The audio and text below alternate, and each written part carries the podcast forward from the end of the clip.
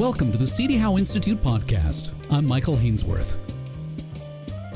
The Ford administration's first budget surprised many in Ontario who were predicting a Mike Harris style slash and burn approach to fiscal conservatism, particularly when it came to the debt levels that exceed 40% on a debt to GDP basis and represents the largest sub sovereign debt in the G7.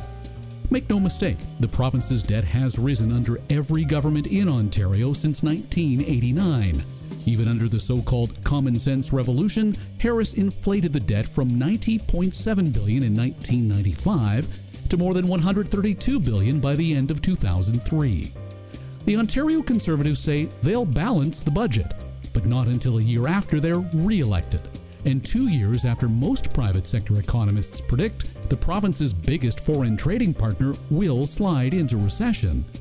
So, after his luncheon at the CD Howe, my first question to the president of the Treasury Board Secretariat, the Honorable Peter Bethlenfalvy, was why not cut deep in year one of your mandate so that come re election time, the pain is just a memory in the minds of voters?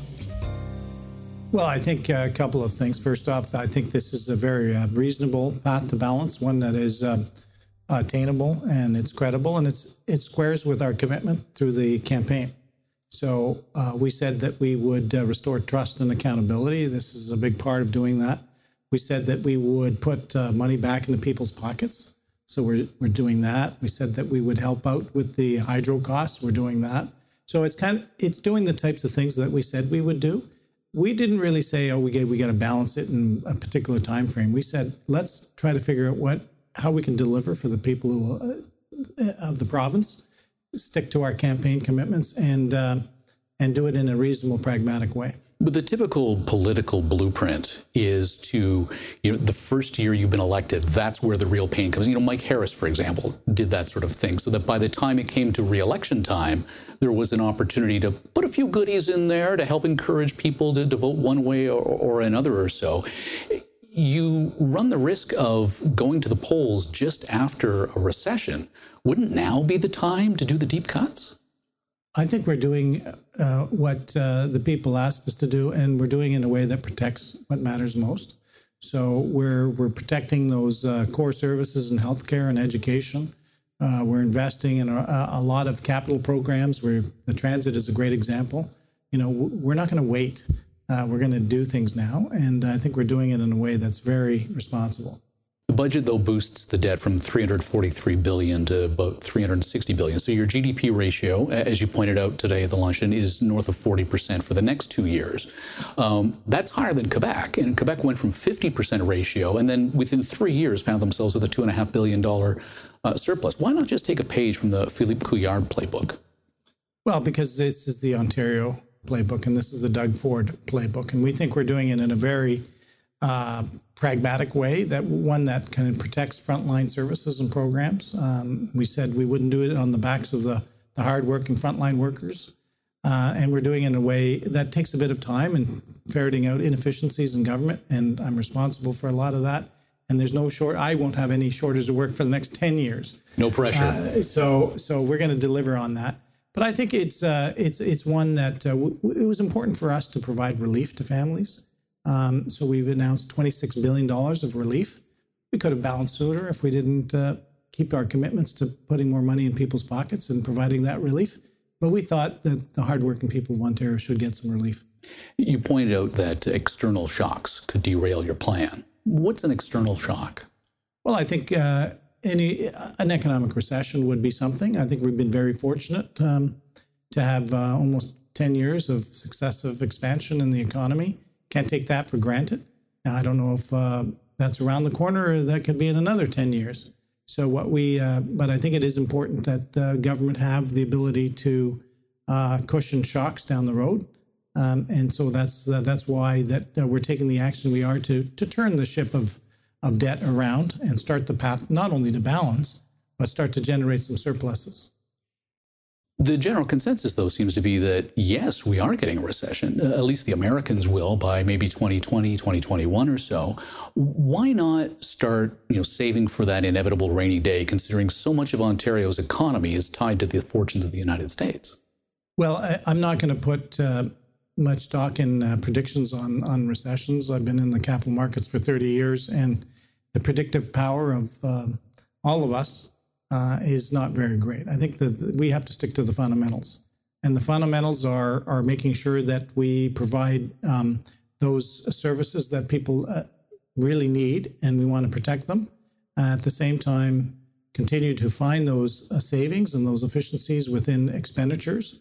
Um, you know, there was an absence of that. The Auditor General raised numerous flags about the amount of waste and mismanagement that was occurring in the, the government's books. So um, who knows what's around the corner, but I, I know what we're going to do, and, and that's what we said we were going to do, and that is to work every day to uh, to find those those savings through efficiencies, through modernization, through technology, but not on the backs of the people. Where does that technology come from? You know, there was a period where it was required that the province of Ontario buy Blackberries long after the Blackberry was the go to smartphone device.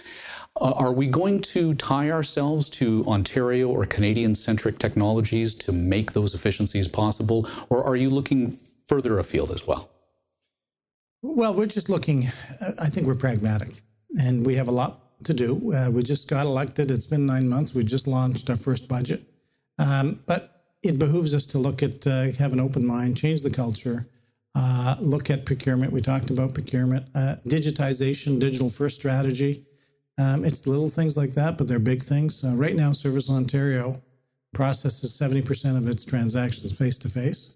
We'd like to see that uh, obviously happen more online. And frankly, it's a lot cheaper to do it online. And frankly, it's a lot better experience for those receiving the services. So, um, in every area, we're going to take a hard look and a fresh look at uh, how government is spending money and saying, is there a way we can do this better, smarter, and embrace various technologies? The province got not too long ago its first uh, digital officer. Um, is that a role that you see as being critical to driving these efficiencies and bringing the province into the 21st century? 100%. It's a key, key role. We have a great digital officer. She's leading the charge, uh, and it runs through all of government. I mean, I mentioned in the remarks the, the, the, little thing like the Sunshine List, which was really documents galore in the past. First time we did it completely digitally. This new visual identity is a digital friendly logo that now can be incorporated in annual reports, which will all be online, no paper, uh, but it'll allow for a lot more efficiency and savings because of marketing. We don't have to spend millions of dollars like the previous government did, mark spending money on advertising marketing for brands that had was confusing to citizens whether that was part of uh, the Ontario government or not. So things like it's not, the little things. It's not just the big things like procurement, which we said a billion dollars. It's it's like the little things too. They all add up. Let's talk about one of those big things that, that you sort of touched on, and that's Mr. Ford's Toronto subway expansion. Leagues bigger than any previous plan. Plays a big role, though, in, in boosting the debt as well. Why throw a ton of capital at a project like that? It, it, even doesn't even take into consideration the ballooning operating costs. We've been focused so much on, on the capital costs, but when you upload a project like that and you expand it to that degree, your recurring costs are going to go through the roof. Well, I think the number one thing is to get going. Um, people have, there's gridlock uh, everywhere. Uh, we've underinvested, uh, the previous government underinvested in public trans- transportation. We've got to do a lot more. Um, this is a this is the premier's vision for for Toronto and the GTA. Uh, and and it really is all throughout Ontario. Get people moving, get people um, home faster, get them uh, to their loved ones, get goods to market. Um, we are a major major province, obviously 14 million people, and we've underinvested. Uh, it's the right thing for governments to do. Capital is um, something that uh, the province can fund way more effectively than, for example, the city of Toronto. Also, this vision is beyond the limits of the city of Toronto; goes into the regions. Um, that's something the province can do. And don't forget, we get to amortize this over a very long period of time. And the capital that we've announced is just, uh, it, you know, it, it's over a very long period of time. So it's, it, the numbers sound big, but the number one objective is get people going and get shovels into the ground. Well, will you pay for it all? Well, the, we, our, our portion is 11.2 billion. I believe out of the 28.5 that was announced, I'm very, um, I'm sure the federal government will do its fair share that they've said they would, and, and similar with municipalities because they this is about one citizen, not three. It's not a federal citizen. It's not a provincial. It's not a municipal. It's one person who needs to get from A to B or a good that needs to get from A to B. So we have shared interests. So I'm, I'm, I'm cautiously optimistic that the funding will be there. At the municipal level for the city of Toronto, anyway, pulling back on the gas tax um, c- cuts a huge opportunity out of their wallet to help pay for this. Well, these are all discussions that are ongoing with the Ministry of Transportation, and uh, the, the terms of reference have been outlined. They've they've had significant amount of dialogue, and, and I think you saw the mayor of Toronto say that uh, this is important for the city. So so those discussions will be will be um, had over the next uh, little while. So you're a former ratings agency guy, four years at DBRS. Uh, Moody's downgraded Ontario's credit rating to the lowest level in 16 years uh, last December, in part because of that debt to GDP ratio we started talking about. Uh, this budget doesn't move the needle at all for them on the rating. Well, I think, uh, as I said in the speech, you know, uh, the Titanic, by comparison, is a dinghy. Moving moving government um, is a is a hard work, and it takes it takes time. And so, even with what we've announced today and the modernization and the relief that we're providing families, um, will take some time. So, so turning that uh, that big ship of state, if you will, um, we want to do it in a way that's sustainable. It's not just a short-term fix. That we really are focused on a long-term fix. And I think this is the type of thing, having worked at a rating agency, is the type of thing that they look for. What we can't get around is that the previous government really did uh, turbocharge the amount of debt onto the balance sheet and uh, on behalf of taxpayers, and, and that money has to be repaid. Well, critics would argue that that was also an accounting change, so we moved the goalposts as well. Well, I don't know who those critics are because that critic wasn't the Auditor General of Ontario, who's responsible for looking at the books. That wasn't the Financial Accountability Officer, who holds, holds our uh, financial performance feet to the fire. That wasn't the Independent Financial Commission of Inquiry, three very respected independent uh, people from the public sector Premier Gab- uh, Gordon Campbell, uh, Mike Horgan, former Deputy Minister of Finance in Ottawa, and Al Rosen, a forensic accountant. They all said that those weren't the real numbers and the real deficit was much bigger. And uh, I think the most egregious part of that was the fair hydro accounting, which um, really I think is universally uh, condemned as, as uh, not appropriate accounting. So when do you think DB or uh, Moody's rather uh, adjusts that rating? You'll have to ask them, and, and that's the area of the Minister of Finance, Vic Fedeli, who's done an outstanding job in uh, tabling this budget uh, last Thursday. He's really driven um, the vision for the province, and uh, I've worked very closely with him over the ever since we got elected. And uh, but he's responsible for that file, so he he could give you more information on that. Minister Fedeli is also predicting a boost in revenues by 3% per year, and that's led primarily by personal income taxes, uh, a growth in employee compensation sort of thing. Uh, why wasn't a $200 a year tax increase on make those over 130,000 even a consideration? We were very clear in the campaign, and the Premier was very clear in the campaign that we weren't going to increase taxes.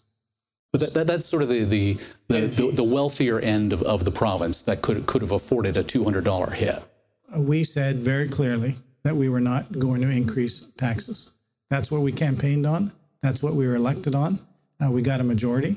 And so uh, I know it's troubling to some that we're actually doing what we said we would do, but that's how democracy works. And that's how this government works. Well, then let's flip it the other way around. If the province is open for business, why didn't you cut the corporate tax rate from 11.5 down to 10.5? That was promised in the election campaign.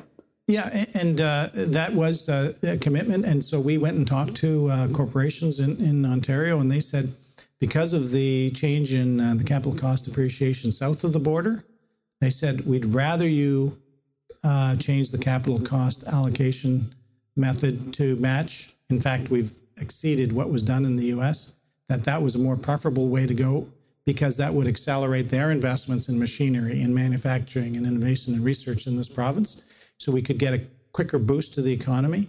And it was more uh, more of a favorable way to do it. So we've done more than a one percent tax cut through that. I think will be three point eight billion dollars over six years, which is about six hundred million or so on a per year basis. Uh, is that enough of an injection to help get us over the hump in the event we have a recession? Well, I think it goes a long way, and in fact, um, we expect more rather than a straight line of six hundred million. We expect um, corporations, because that will be heard, to do more front loading of that, that this will spur investment. which is exactly what we need in this province. We need good quality jobs, we need sustainable jobs, and we need to let not just Ontarians know, but the rest of the world know that Ontario is a great place to invest and a great place to hire uh, the workers of Ontario. So the the one percentage points cut in the corporate tax rate. Um, Ontario's got the lowest per capita spending uh, of all the provinces, lowest per capita revenue uh, of all the provinces. Does that tie the government's hands as to just how much cutting can be done? Well, I think you raise a good point. Uh, the revenue side um, that, that, that tells us there isn't much appetite for increased uh, taxes um, within uh, within uh, the province, and the spending side. I would argue, with 14 million people, we have a broader base. We should have the lowest spending per capita in the province, but the evidence of the outcome is based on the deficit, 15 billion that we inherited, and the increase of about 200 billion dollars of debt by the previous Liberal government. Um, that's the proof of the unsustainability of the spending per capita within this province. And I would ask uh, your listeners to say, what did you get for that increase, $200 billion? Did you get a healthcare system that's working? Because we've inherited a healthcare system where emergency room hallways are chock a block of uh, people who need uh, hospital beds. Um, did we get the uh, fixing of the hospital, uh, the long term care beds that we need in this province? where there's a wait list of 32,000. We've committed to build 15,000 right away within the first five years, but we're going to keep going. Um, did you get uh, Did you get the transit that you thought you were going to get for that 200 billion? You mentioned a tsunami that, that's coming, um, and elderly uh, Ontarians are going to require some some tough choices. Uh, spending on healthcare will rise 1.6 percent a year over the next three years. Um, how does that address that tsunami?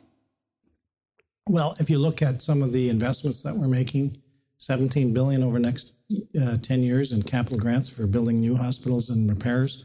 You look at the 1.7 billion of investment over the next five years for those long-term care beds, the 15,000 that I talked about. Uh, if you look at uh, for new hospital beds, we're making an investment of 374 million for new hospital beds. And another one that I'm particularly uh, passionate about is the um, the investment in mental health addiction and housing. Um, we of course announced in our platform 1.9 billion. Sorry, yeah, 1.9 billion to be matched by the federal government with 1.9 billion for 3.8 billion, and we're going to be spending um, in the first leg of that 174 million, I believe, uh, to start the investment in housing and uh, mental health and addiction. So we're making significant investments. Um, but why you would say is it only going up by 1%? Because there's tremendous efficiencies that we're going to be able to find that don't impact frontline workers, that don't impact frontline services and programs. Well, for example, we talked about centralized procurement. Um, healthcare is 40% of our expenditures in this province. A significant amount of that budget is for procurement of hospital goods and, and for goods um, within the healthcare system. There is uh, tremendous savings by by um, centralizing that procurement, and we're working very closely with the Ministry of Health. Uh, together, we're going to um, to be able to find some of those efficiencies through procurement. I'm sure you can appreciate there are critics to your decision, and they would point out that the 1.6% increase in spending over the next three years is actually an effective cut because it's below the rate of inflation. No, I think it's real because of some of the savings that I talked about that we'll continue to make. Um, we're going to continue to invest in, in those uh, frontline services, and, and, and frankly, uh, our critics, I think they would uh, they would call it a, a slash budget, uh, even if there were no nothing on the pages, they'd all be blank because that's their instinct to do that. But I, I the budget that uh, we've produced, and I think the budget that most have read and agree with, uh, is a very fair um, budget to continue to provide the services that people care about most uh, in our healthcare and education and social services. I think uh, I think when they refer to Slash, I think they're referring to the guitar player. Oh, we'll, we'll set the musical reference aside. Um, amalgamating 35 units to 10 regionals by 2021. Um, let's sort of end this conversation by getting back to that political uh, element to it. Um, by that point, we're entering another provincial election. Uh, and the Ford administration's base is, is largely older Canadians um, who are going to feel the effects of that amalgamation. How thin of a tightrope walk does this have to be to ensure that they don't go to the polls feeling like they have poorer health care at polling time compared to when you guys first took power? Well, it's important that we we get on with the job of modernizing our healthcare system to make sure it's sustainable. As I pointed out, out before, the underinvestment by the previous government and the waste uh, put us on an unsustainable path. You know, we we uh, we made commitments in the in the in the campaign. We're following on on those camp, uh, campaign commitments. We're doing it in a way that I think is very competent. I think we've got the best Minister of Health and Long Term Care this province could could have, and Minister Elliott. I think we've got a great team with Rueben Devlin leading some of the charge on the, um, the modernization, and we've got uh, the Deputy Minister Helen Angus. I think we've got the three of the top uh, people and a great Chief of Staff and Heather Watt.